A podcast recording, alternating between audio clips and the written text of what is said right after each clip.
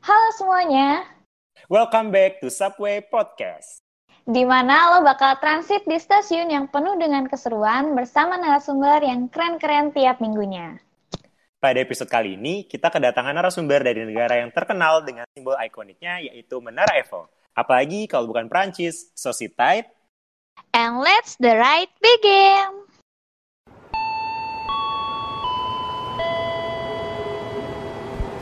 Subway Podcast akan berangkat sebentar lagi. So, sekarang siapin kebutuhan kalian. Cari posisi terpewek. And, And let's the ride begin.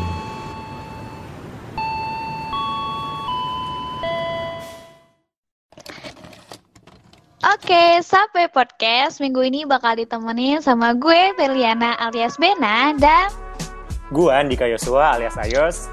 Dan karena kalian tahu sekarang ini lagi bulan puasa, kami dan segenap tim Subway Podcast mau mengucapin selamat menunaikan ibadah puasa seribu empat ratus empat puluh satu Hijriah. Semoga kalian semua lancar puasanya di bulan ini ya. Amin, benar banget. Nah, ngomong-ngomong soal puasa nih Yos, kan kalau bulan puasa tuh kayak ada hal-hal yang selalu kita lakuin ya, jadi rutinitas yeah. kita. Banyak kayak, banget.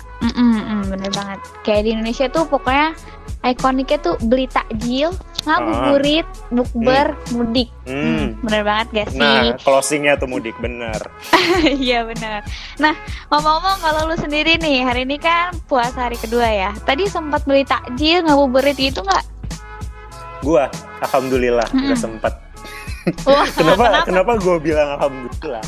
Karena akhirnya gue bisa hemat pertama, dan gue bisa ngerasain uh, takjil dari bikinan keluarga gue. Jadi gue ngerasa alhamdulillah. Oke. Okay. Kalau lo gimana? Tadi gue sama sih, masak-masak sendiri buat takjilnya. Terus kita juga gak sempat ngabuburit dan lain-lain ya, karena kebetulan banget di puasa kali ini ada yang beda nih Yos. Oh iya. Nah, kita tuh lagi di tengah pandemi ya nggak sih? Jadi kayak di hari pertama puasa tuh nggak ada tarawih di masjid, terus kita nggak bisa nyari jajanan kayak ngabuburit, hmm. ngumpul-ngumpul di tempat lain. Apalagi buat bukber dan mudik ya yang melibatkan banyak orang. Sayang banget nggak sih? Iya, kerasa beda banget sih rasanya, padahal udah lo udah nyiapin mau puasa dan lo udah pengen berburu tajil, mau ngabuburit, bukber segala macam, tapi ya terhambat gara-gara adanya pandemi ini sih. Bener banget, kayak tahun lalu tuh jadwal bukber kita kayak full gitu gak sih? Terus kayak tiap kali ngabuburit sama teman-teman dan lain-lain, dan sekarang kita gak bisa ngelakuin itu semua ya. Iya. Yeah. Nah, tapi kan itu yang tadi kita sebutin tuh Yos, kayak ngabuburit, terus kayak uh, bukber, beli takjil yang kayak gitu tuh budaya di sini ya, di negara kita gitu, itu udah lazim banget. Nah, kalau misalkan di luar negeri tuh kira-kira sama nggak ya sama di sini?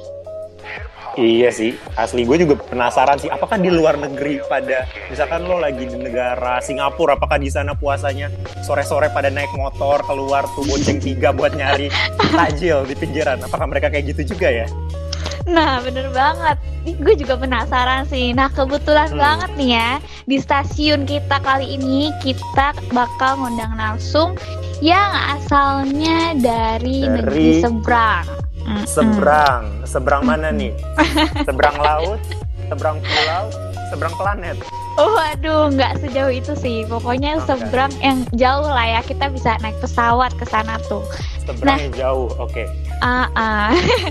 Dan tadi sempat diucapin di awal juga kalau narasumber kita itu bakal datang nih dari negara yang ikonik sama Menara Eiffel, yaitu Perancis. Seru.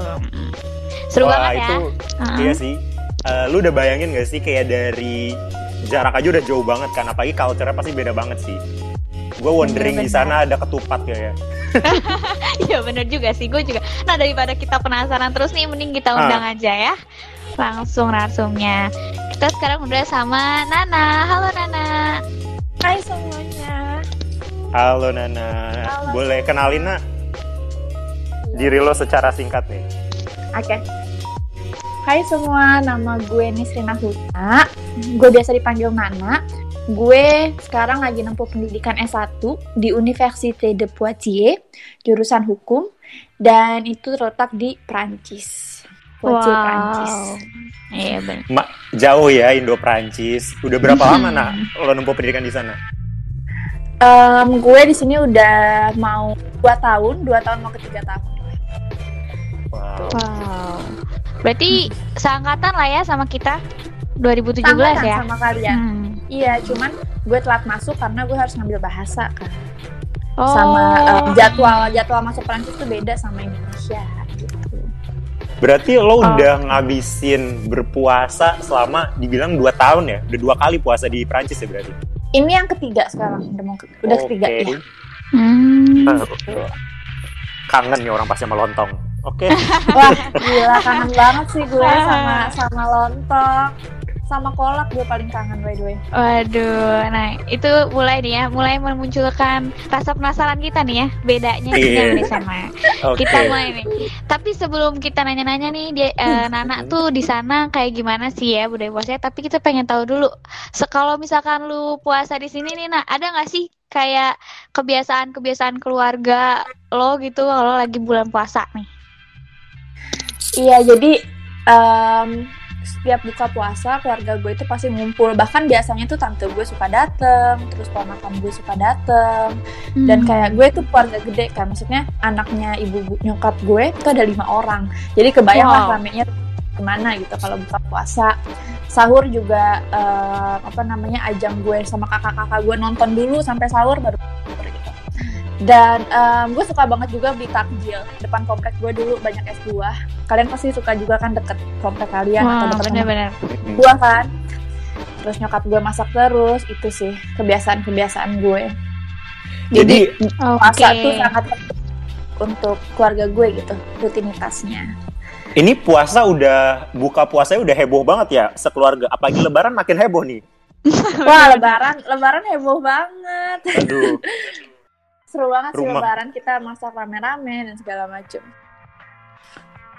Oke, iya gitu ya. Jadi uh, lebih ke momen berkumpulnya nggak sih kalau bulan puasa tuh ya, uh, di sahurnya, betul. Di buka puasanya. Yang biasanya tuh kalau hari biasa kadang makan juga sendiri-sendiri aja gitu ya. Hmm. Tapi momen puasa tuh bikin kita lebih nyatu. Sama sih, gue juga di Korea gue juga sama. Kalau misalkan sahur tuh bareng, puasa terus hmm. nanti. Kadang kita sholat tarawih bareng. Ya pokoknya yeah. banyak momen yang bikin kita jadi bareng ah. keluarga gitu ya. Sama ya kayak hmm. Ayos juga ya tadi okay. masak-masak that's, gitu ya Ayos. That's the thing, dari puasa tuh emang paling enak tuh ngumpul sama keluarga sih coy. Momen itu sih kayak yang hmm. biasa pada misah-misah. Tapi ya mau gak mau karena puasa oke okay, dibarengin sahur bareng, buka puasa bareng. Apalagi lagi suasana kayak gini. Ya karena kita di rumah aja mau gak mau sih. Tapi yeah. it's good tuh. Nah, ya, benar-benar. Berarti kangen gak Nina sama keluarga, puasa bareng sama keluarga gitu? Selama lu di Wah, Perancis. Kalau ditanya, hmm, kalau ditanya kangen apa enggak ya? Kangen banget lah pasti. Maksudnya di sini apalagi sekarang gue lagi confinement, lagi isolasi mm-hmm. total kan, lockdown total mm. di Perancis sudah mm, benar-benar total. Dan gue tuh di apartemen juga sendiri, jadi kita nggak boleh ketemu-temu siapa-siapa gitu.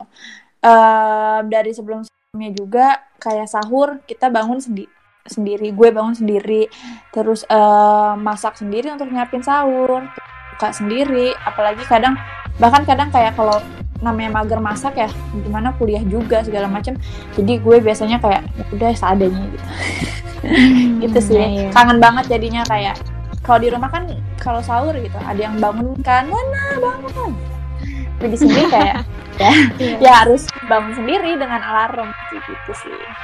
Benar-benar. Berarti terakhir kali lo puasa di Indonesia itu dua tahun yang lalu kan? Uh, sekarang gue udah ma- udah puasa ini puasa ketiga nih sekarang. Ah. Berarti. Atau lo sempet pulang ke sini buat puasa di Indo? Enggak.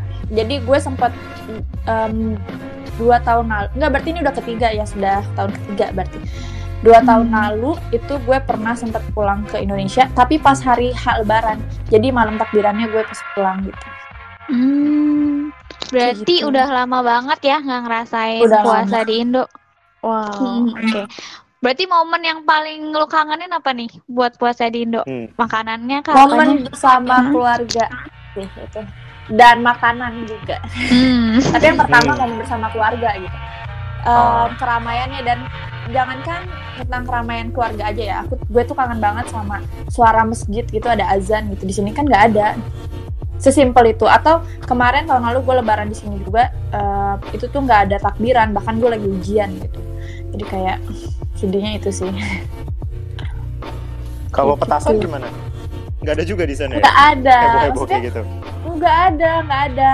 Dan oh ya, jadi kota yang sekarang gue tempatin ini Quartier. Jadi Quartier ini tuh kalau kalian tahu tempatnya perang salib. Jadi eh, di sini tuh Katoliknya tuh kental banget. Katolik Protestannya kental banget dua-duanya. Dan jadi beda mungkin sama sama dua tahun lalu ketika pertama kali gue sampai, gue puasa di Lyon. Itu eh, kota terbesar nomor dua di Perancis ya. Itu masih banyak orang-orang imigran, masih banyak orang-orang yang apa ya, yang merayakan juga gitu loh. Cuman kalau di kota gue tuh udah bener-bener jarang banget gitu sih. Jadi pertama kali lo nyampe di Perancis nih, lo nggak di kota yang sekarang lo tempatin? Nope, gue pertama kali sampai di Perancis gue ngambil bahasa, gue ngambil bahasa tuh di Lyon. Hmm, lo setahun di sana terus? Gue setahun di sana, lalu gue ngambil hukum di sini di Poitiers ini gitu, terus gue pindah. Oh, jadi lo udah ngalamin puasa di dua kota Perancis dengan dua mayoritas kota agama yang berbeda? Uh, sebenarnya mayoritas Perancis kan Katolik ya.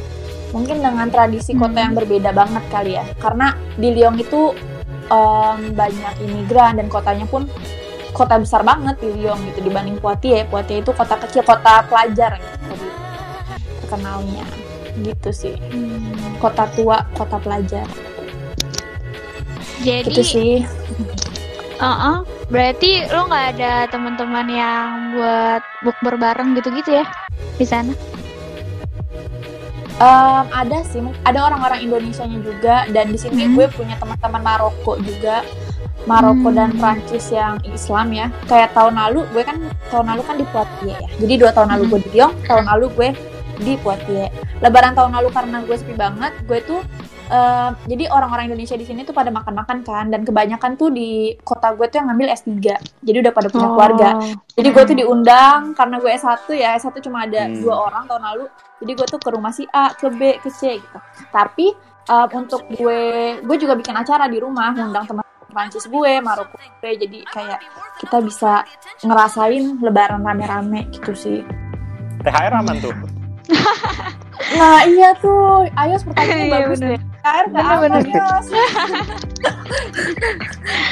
Oh, sayang banget ya, di sana nggak dapet T H R jadinya, benar-benar. Atau kurang banyak kali rumah yang lo si yang lo datengin. Iya sih ya, mungkin ya, kayaknya deh.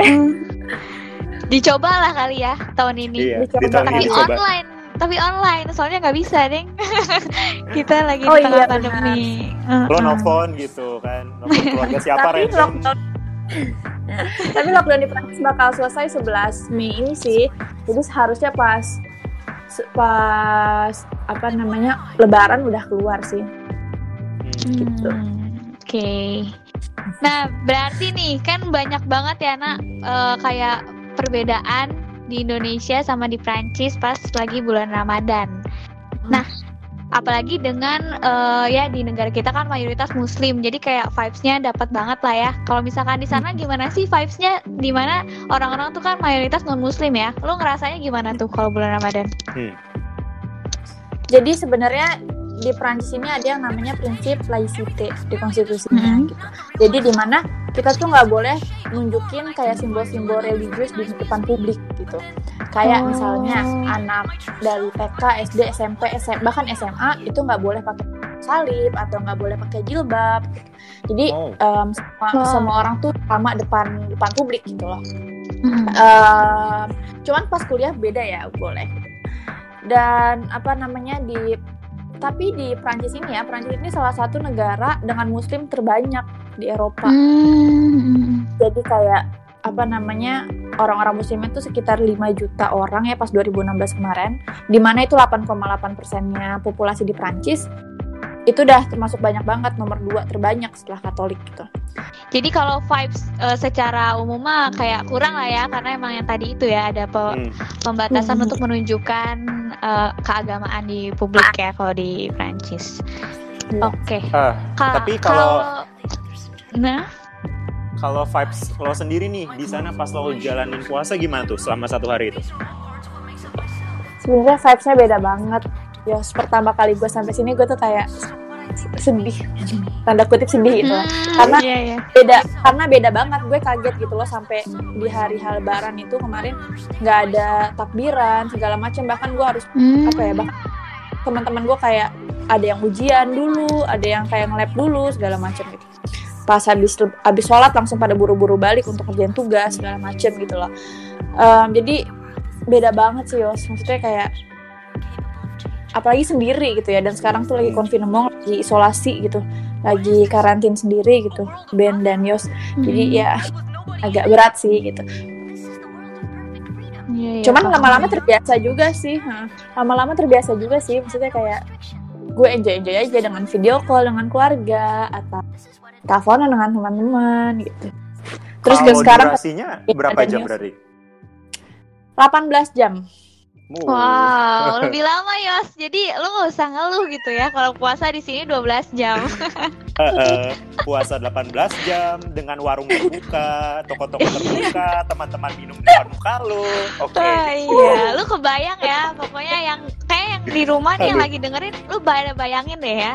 Jangan pada ngeluh puasa di Indo karena anak delapan belas jam dengan kondisi kayak gitu ya nggak sih Yos? Iya. Nah, atau jangan-jangan Nana nggak full nih puasanya, bolong-bolong. Eh, nggak, nggak, nggak. Gue full, gue full gitu. Full. Gue keren, full, keren. Karena jadi sebenarnya di sini kan subuh tuh jam tiga tiga puluh lima ya. Mm-hmm. Terus isya tuh jam, eh isya lagi maghrib tuh jam sembilan tiga puluh lima.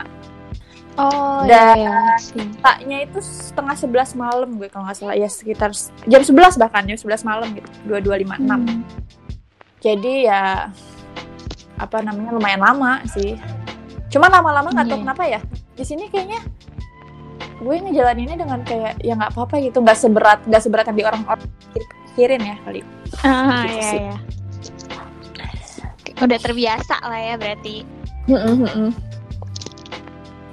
Atau jangan-jangan nggak bulan puasa nah. jadi puasa juga gak terbiasa. Karena kalau sukanya puasa gitu ya. Iya. Tapi senangnya dengan puasa. Iya. Hobi baru puasa. Hobinya apa Kak? Puasa. Alhamdulillah. Alhamdulillah. Alhamdulillah. Puasa. Solehah banget ya. Solehah banget. Idaman banget ya tuh. Iya. Waduh, benar-benar. Padahal mah hemat. Oke, lanjut. Oke. Nah, nah tadi udah dijelasin lah ya delapan belas jam terus waktunya berapa aja tuh tadi jam-jamnya. Nah, tapi kalau buka puasa sendiri nih di sana kan kalau kita nih Yos di Indonesia kita pakai gorengan ya enggak sih? Terus mm. es buah. Pokoknya yang mm. menyegarkan dan bikin sakit tenggorokan gitu ya. Uh, semua yang digoreng kita makan ya. Bener. Nah, aja kalau... tuh buah goreng. Iya, yeah. Siapa tahu ada Yos, gue mau ekspor kayaknya Yos. Iya, benar, bisa bikin sendiri ya, jadi ladang usaha tuh nanti. Iya, ladang usaha Yos, es goreng ya. Aduh. Oke. Okay. Oke. Okay. Nah, kalau di sana nih, nah, lu biasanya buka pakai apa nih? Apa makanan khas sana aja atau yang ada aja atau hmm. ada nggak sih yang pas puasa tuh lu emang sengaja niatin nih buat buka puasa ini? Ada nggak? Oke. Okay. Jadi Um, kalau kita ngomongin tahun ini ya, tahun ini kan gue hmm. lagi di isolasi yang kayak gue bilang keluar rumah aja gue harus pakai surat, harus izin polisi, hmm, harus surat segala macam, ribet banget deh pokoknya. Jadi um, tapi berita bagusnya kemarin restoran kesukaan gue tuh buka gitu, jadi kita bisa mesen hmm. lewat online doang tapi karena itu hari pertama puasa kemarin ya, jadi gue tuh kayak oke okay, gue bakal buka dengan makanan kesukaan gue gitu, gue patai segala macam sama jus. Hmm. Tapi kalau tahun-tahun sebelumnya, hmm. um, karena hmm. gue masih dalam tahap adaptasi juga gitu, mungkin dengan puasa di sini segala macam, um, gue tuh suka bikin kayak gorengan-gorengan sendiri sih, bikin bakwan hmm. sendiri hmm. dan apa namanya es-esan sendiri segala macam. Kalau sholat tarawih nih di sana hmm. gimana? Ada nggak? Nah kalau tarawih di sini kebanyakan orang-orang di rumah masing-masing karena mengingat hmm. waktu isya aja jam sebelas malam gitu ya. Yeah. Dan masjid ja, masjid tuh nggak banyak banyak banget, gitu. Kita harus ngambil apa transportasi umum. Sedangkan transportasi umum kalau malam tuh makin mengurang gitu sih. Hmm. Dan gue mikirin juga keamanan sih, karena di apalagi di kota gue ya, kalau udah malam tuh udah kayak kota mati, gak ada orang. Wow. Mm-hmm. Iya iya paham. Nah, oke okay, tadi berarti uh, kalau buat tarawih rada susah ya kalau misalkan ngelakuin kayak di sini ya, nggak nggak yang sepanjang jalan orang pada pakai mukena setengah gitu gitu kan ke masjid mm-hmm. di sana tuh ya, sepi udah malam. Oke, nah kalau ngabuburit nih nak, kan ngabuburit mah istilahnya kita jalan-jalan pas mau ini ya, pas mau buka atau ya ngabisin waktu pas mau buka. Kalau lu kan malam tuh, apa stay aja atau sempet lah jalan-jalan sama teman-teman apa gimana? Hmm? Kalau tahun-tahun sebelumnya ya, gue biasanya kayak jalan-jalan gitu. Jadi, hmm. uh, kadang gue, tapi kebanyakan ya kalau misalnya bulan puasa itu selalu kenapa ya lagi ujian gitu. Jadi bahkan oh, iya? gue bisa kuliah sampai hmm. malam.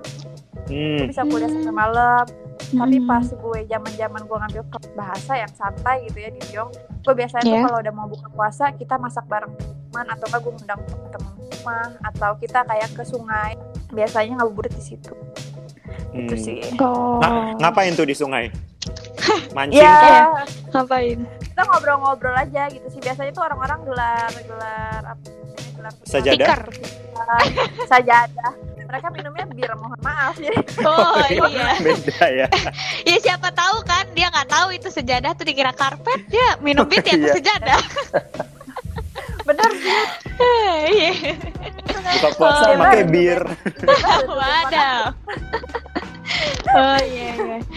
Jadi lebih ke jalan-jalan ya nak. Lo ngabuburitnya di sana, nikmatin um, suasana betul, betul. kali ya di sungai itu sama orang-orang. Gak naik motor berarti Ana ya? Cengkri nggak ada cabai-cabean gitu. oh, oh iya waduh padahal kan iya, iya. cabai-cabean kayak apa ya, naik motor bertiga gitu kan seru ya. Iya, pagi rambut lo masih basah terus lo keringin tuh di jalan. Iya bener banget lo. Terus beli kerangnya di B K T jangan lupa. Oh waduh, ini apa lu pernah nih nak, kayaknya apal banget nih rutinitasnya. Aduh. Kita bareng Ben. Wah kayaknya, iya benar banget. Ini salah satu yang dikangenin deh. Iya kemarin bertiga. Oh iya kita bertiga ya. Aduh, ada aja. Oke nih ya, berarti tadi dijelasin ya gimana ngabuburitnya apa, dan itu emang beda banget karena pertama dari beda waktunya sih ya, karena itu malam, um. malam banget ya. Nah, nah kedua, terus gak ada motor. Gak ada iya. motor benar. Heeh, uh, uh, benar. Gak bisa ngaringin rambut, harus pakai kendaraan umum. Ya, gitu. Oke. Berarti nih, kendala yang lo rasain selama menjalani puasa nih di Perancis, uh, baik sebelum atau sesudah pandemi nih, bisa dijelasin sebelumnya kayak gimana sih kendalanya? Kalau bulan Ramadan tuh sebelum pandemi ya, um, kendalanya adalah di sini kan kita nggak apa ya, universitas tetap berjalan, sekolah tetap berjalan, mau mm-hmm. lagi Idul Fitri, mau lagi puasa, kayaknya mereka nggak mm. nggak masuk ke jadwal liburan mereka gitu, mm. sehingga um, susahnya ya sebelum pandemi itu nyamain waktu puasa dengan waktu kuliah sih, itu susah banget. Oh, karena kita, yeah. kan kayak yang bilang tadi ada prinsip laïcité. Kita nggak mm-hmm. bisa tuh asal sholat aja di restoran-restoran, atau bahkan restoran gue tuh kayak sholat tuh temen gue juga, gue dan temen gue tuh kayak ya di sofa gitu loh, kayak kita nggak nggak sampai ketahuan bos sebenarnya gitu sih. Mm-hmm. Dan mm. di univ juga gue bisa kuliah tuh dari pagi sampai malam, dimana untuk apa ya, untuk sholat aja tuh susah, kadang harus dijama dan segala macam, apalagi kalau puasa, bahkan kadang buku puasa aja itu masih kelas. Jadi iya, iya. tarawih juga sering telat ya lo ya, gara-gara ada kelas. Uh, uh, uh. Tapi kalau tarawih kan jam sebelas gitu ya, enggak sih. Kalau tarawih aman sih. Oh iya, jamnya jam Cuman sebelas malahan coy. Kayak, karena masih uh, malam ya. Karena malam. Iya, jadi iya, jam iya. sebelas kita nggak ada kuliah atau apa kan. Oke, okay. hmm, berarti sebelum pandemi mah lebih ke jadwal lah ya untuk lo sholat dan lain-lainnya ya. Hmm. Berarti kalau sekarang nih selama pandemi yang sama yang lagi kita rasain juga di Indonesia, di mana kita nggak boleh kemana-mana, hmm. di rumah aja dan lain-lain. Apalagi lo sekarang di sana sendiri kan, apa yang hmm. menurut lo paling susah nih puasa ditambah pas pandemi ini? Ditambah lockdown lagi. Ya benar. Ditambah lockdown total ya. Mm-hmm. Sebenarnya yang paling susah sebenarnya malahan ke apa ya? Di sini tuh banyak banget orang-orang yang stres gara-gara lockdown ini gitu. Lockdown wow. ini nih jadi apa ya? Jadi masalah mental juga gitu di Perancis. Banyak orang-orang yang jadi yeah. di Perancis ini ya tingkat tingkat orang-orang yang apa bermasalah dengan mentalnya itu tinggi banget gitu. Bahkan oh. di universitas kita disediain apa psikiater-psikiater segala macam gitu karena banyak orang-orang yang depresi dan sebagainya gitu. Ditambah lagi pandemi ini orang-orang mm-hmm. yang apa ya orang-orang yang nyari energi nih kayak gue gue extrovert gue nyari yeah. energi kalau orang gitu dan ketika di rumah ini mm-hmm. malahan stresnya tuh itu gitu loh dan susahnya puasa itu ya gimana ya untuk nyari makanannya pun karena kita nggak bisa keluar rumah tadi gue bilang keluar rumah tuh strict banget yeah. susah banget polisi di mana-mana bego ya dan wow. apa namanya kalau kita keluar bisa didenda gitu harus pakai surat official dari pemerintahnya mm-hmm. harus si izin maksimal satu jam jadi kayak susah gitu susahnya itu sih. Hmm. Berarti lo nyetok makanannya gimana tuh nak buat pas puasa sekarang? Gue kebanyakan nyetok makanan kaleng sih ya jadi kayak mm-hmm. pasta-pasta atau nugget yang tadi gue bilang nugget sih gue paling aman yeah. nugget sosis itu yeah, paling yeah. aman sih buat gue gitu untuk pandemi ini ya. Okay. Kalau di sana disediain gak sih bantuan selama lockdown ini? Mm-hmm. Uh, untungnya ya sama K B R I Paris mm-hmm. Dutaan Besar Republik Indonesia di Paris ini dia kemarin bagi-bagiin makanan juga even ke ke semua kota gitu kita ke Quartier oh. kalau wow. ada ke yeah, yeah. Jadi gue dapet bantuan kemarin beras, mak mie, beras, mie, masker. Nyari masker susah mm-hmm. banget by the way di sini karena kita nggak yeah, biasa yeah. pakai masker gitu. Kalau di Indonesia kan ada jerawat bisa pakai masker gitu ya. Iya. Benar-benar, benar banget. Tuh, bentol-bentol pakai masker. Mm-hmm. Tuh itu. Nah di sini tuh susah oh, gitu. Oh iya. Yeah. Karena macet. Jadi kemarin dapat bantuan juga itu sih. Oh, akhirnya. Dan dari mm, kalau dari pemerintah bantuannya tuh. Ini sih untuk orang-orang yang kerja gitu ya dikasih gajinya gajinya tetap seperti biasa walaupun kita nggak nah, kerja itu oh. keren banget sih sumpah ya gue baca berita juga tuh di Perancis kayak gitu ya jadi kayak orang-orang tuh nggak jadi pada putus kerjaan dan nggak ada uang untuk makan dan lain-lain karena bantuan di sana betul. Udah mumpuni gitu ya oh. betul dan ya, di sini keren. Tuh kayak yang gue seneng ya sangat apa ya kerja kita tuh sangat dihitung gitu loh misalnya jam satu jam aja kita telat aja deh telat tiga puluh menit itu udah mas uh, apa kayak tambahin gajinya tiga puluh menit itu berapa gitu. Dan hmm. kita di sini digaji tuh per jam gitu loh jadi kayak orang orang tuh tepat waktu banget itu yang gue suka hmm. dan hmm. jadi apa ya untuk pelajarnya pun enak banget untuk nyari kerja. Kalau sekarang status lo masih part time nggak? Gue masih part time. Berarti lo masih dapat gaji dong? Gue masih dapat gaji. Oh cool, tapi oh, lo nggak kerja? Keren. Nggak kerja, itu rebahan. Oh, asik ya. Bener-bener. Wow keren ya.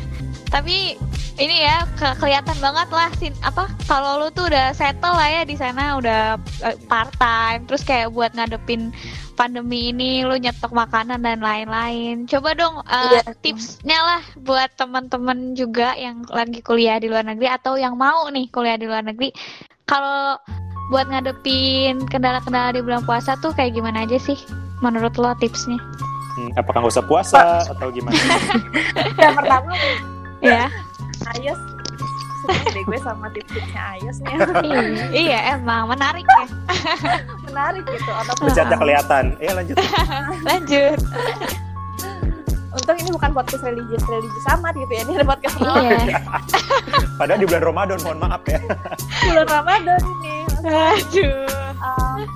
Uh, tips-tips gue yang pertama yeah. itu kita manajemen waktu. Manajemen waktu itu penting banget. Jadi kita harus misalnya kita tahu nih kuliah misalnya dari jam delapan pagi sampai jam dua belas siang makan siang. Terus jam dua itu makan pagi sampai jam uh, empat istirahat cuma sepuluh menit gitu.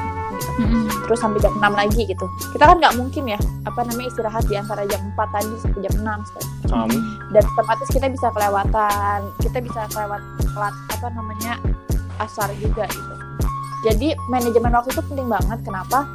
Kita harus bisa bagi um, jadwal. Misalnya kita dapat waktu untuk makan siang, kita bagi dengan sholat, kita bagi dengan apa namanya kita jamak gitu sholatnya. Itu pertama manajemen waktu. Kedua, untuk teman-teman yang mungkin apa namanya baru nyampe atau teman yang mungkin struggling dengan perbedaan ya, perbedaan di sini mm-hmm. gitu. Pasti awal-awal tuh kaget banget. Itu wajar banget kalau melihat apa ya, tradisi-tradisi di sini beda dan uh, apa ya, kehilangan vibes Ramadan gitu. Menurutku yang harus dipersiapin juga itu uh, apa ya? Kalian harus bisa bikin Ramadan versi kalian sendiri. Misalnya kalian ngerasa kesepian, undang teman-teman aja ke rumah. Atau misalnya kalian benar-benar makanan Indonesia, kalian bisa bikin makanan aja di rumah kayak gitu. Itu juga hal yang hal-hal awal yang gue pakai ketika gue sampai Perancis tiga tahun lalu gitu. Anyway, lu jadi bisa makan Indomie ya, Nak? Udah dapat bantuan berarti. Oh, iya, iya gue dapat kari ayam loh, guys. Wow, alhamdulillah. alhamdulillah. Ternyata Ayu selama ini ngedengerin tips lu tuh bukan mikirin tips lu, tapi inget-inget eh. Indomie dibagiin rasa apa tuh ya. Iya, gue mau tahu yang lu dapat rasa apa aja. Rasa kari ayam ya, sekarang penasaran oh. ya. Untung okay, gak goreng okay. doang ya. Magic mixnya kurang, by the way, dikurangin. Oh iya. Uh, oh, gue tahu Biar... caranya. Kenapa lo tuh? Buka, lo belah ya. Jadi satu bungkus itu buat dua kali makan ya, biar lo bisa oh. tetap rasain Indomie. Hemat, gitu. hemat, hemat benar-benar cara makannya. Ya. Nah, B T W nih, yang sebelum kan tadi kita udah bahas ya dari perbedaan hmm. dan lain-lain, makanya udah seru banget ya pembahasan kita soal puasa di sini sama di Perancis. Nah, sekarang kita mau kasih games enak buat lo di uh, games di Perancis. Nah, iya. Simple kok games-nya. Games pertama bakal okay. dikasih sama Ayos. Gimana, Ayos? So, karena kita tahu nah, lo lagi di Prancis dan suasana lagi lockdown dan kita pengen bikin suasana lo jadi lebih asik lah dengan adanya okay. kita. Wah, gila tuh. Oke, okay, jadi sekarang kita bakal main games. Nama games-nya ada games jawab cepat. Jadi gue bakal ngasih lo uh, dua pilihan dan lo harus milih salah satu dari dua pilihan ini. Oke? Okay? Cepet ya, so, jangan mikir. Oke. Okay. Berarti, oke, okay, gue milih salah satu ya, berarti ya? Iya, mari mulai. Puasa di Indo atau di Prancis? Indo. Oke, okay. Tarawih cepat dua puluh satu rakaat atau tarawih lama delapan rakaat? Tarawih lama delapan rakaat. Disamperin keluarga ke Prancis atau pulang ke Indonesia? Uh, pulang ke Indonesia. Oke, okay. Tarawih di masjid, tarawih di masjid sama teman-teman atau keluarga? Sama keluarga. Oke, okay. Buka puasa langsung makan berat atau takjil dulu? Takjil dulu lah. Psikopat itu yang makan berat langsung. Waduh, Waduh. Biasanya kaget ya, harus takjil dulu. Kalau ya. Takjilnya pakai nasi kak gimana? Lebih psikopat lagi, Mas. Itu psikopat lagi sih. Imajinasinya Ais luar biasa ya buat gue. Sekaligus. Oke, lanjut. Poin masih berjalan. Ya. Okay. Buka dengan minuman manis atau dengan air mineral? Manis, aduh nggak sehat banget. Okay. Minuman manis. Oke, okay, kurma atau gorengan? Gorengan lah. No. Mantap. Kurma goreng padahal. Kurma goreng. Oke, okay, lanjut. Lanjut. Ngabuburit cari makanan atau olahraga? Oh, cari makanan. Jilbab tengkorak atau manset tato? Manset tato apa sih itu? Manset tato.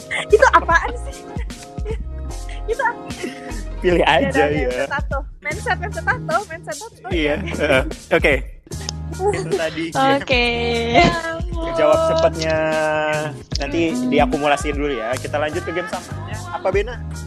Lanjut.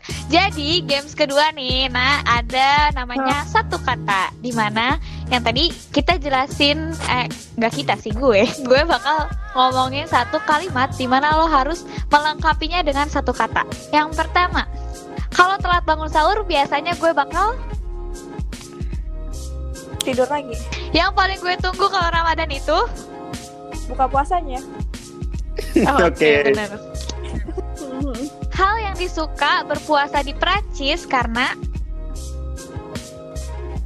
karena sendiri. Aduh, oh lu suka sendiri. Suka buka puasa sendiri. Kalau kalau telat sahur gitu nggak puasa kan nggak ada yang ngatain. Oh iya iya. Oh. Lanjut, puasa kali ini gue pengen banget pulang ke rumah. Wow, iya. Yeah. Sama sih gue juga. Kalau di rumah nggak apa-apa, lanjut. Oke, okay. Yang terakhir nih ya. Yang terakhir ini nak dengarkan dengan seksama. Oh, jawabnya harus luar biasa. Iya. Yeah. Oke. Okay. Surat pendek yang disuka saat tarawih adalah surat anak. Anak. Anak. Random. Okay. Iya iya random banget ya. Ya bukan ya, abang orang yang pasti ya. Oh iya. Karena itu nggak pendek ya. Mm-hmm. Iya itu nggak pendek. Banget, bukan abang orang yang pasti dan dua puluh tiga rokaat ya. Pasti. Iya benar-benar. Oke, jadi itu tadi ya kita udah main yeah. games terakhir ada dua game sama Nana dan seru banget ya dari pembahasan kita tadi game sama Nana seru banget. Betul, makasih banget Bena, loh. Mm-hmm. Makasih mm. juga kalian, seru banget deh ngisi ngabuburit jam segini sama kalian. Oh ini ngabuburit oh, iya. dia ya? Iya, benar-benar ngabuburit. Iya masih jam lima ini. Uh-uh. Kita di sini udah malam ya, udah jam sepuluh lewat. Oke, ya udah. Makasih banyak ya buat Nana. Semoga puasanya lancar. Yeah. Terus bisa cepat balik ke Indo dan pandemi segera berakhir biar kita bisa beraktivitas biasa ya, Nak. Iya. Amin. Makasih juga buat kalian. Semoga bulan Ramadannya dipenuhi keberkahan dan amin. Juga semoga puasanya lancar. Semoga Nana semakin banyak dapat stok Indomie dan insya Allah dapat T H R ya di Ramadan kali. Amin ya Allah, makasih ya sih. Ini di, ini podcastnya didengar loh oleh orang-orang di Perancis. Tenang aja kamu ya. Iya. Mungkin perwakilan K B R I mau ngirimin saya lagi. Iya. Langsung kita kirim nih podcast. Orang K B R I ya. Perancis. Tolong ya. Langsung. Oh iya. Okay. B T W nih sebelum Nana pamit nih. Ada pesan nggak buat mereka yang senasib sama Nana lagi puasa di negeri orang dan di tengah pandemi? Untuk teman-teman yang senasib dengan kita, yang pasti saran aku udah kuat-kuatin aja sih itu sih. Maksudnya harus realistis juga. It's okay not to be okay gitu loh. Um, dan um, jangan lupa untuk kontak keluarga terdekat, teman-teman terdekat supaya Um, kalian nggak ngerasa kesepian dan harus ingat kita nggak sendiri ba- pasti banyak yang sayang sama okay. kalian dan dan ya, semangat bener banget yep. Cool that's right oke okay, thank you ya oke okay. okay. Thank you juga Maria jangan lupa ya buat dengerin Subway Podcast terus karena kita bakal bawain topik seru lainnya dan buat kamu yang lagi puasa tetap semangat ya jaga kesehatan. Jangan berbuka dengan alkohol, apalagi kurma goreng. Tapi berbukalah dengan yang halal dan sesuai dengan syariat Islam. Benar banget. Semoga puasa kita semua lancar. Amin. Oke, karena gue sama Bena mau lanjut puasa, jadi gue Ayos. Dan gue Bena. Kita pamit undur diri. Sampai jumpa di pemberhentian selanjutnya. Bye-bye, bye-bye, bye-bye, bye-bye, bye-bye. Woo.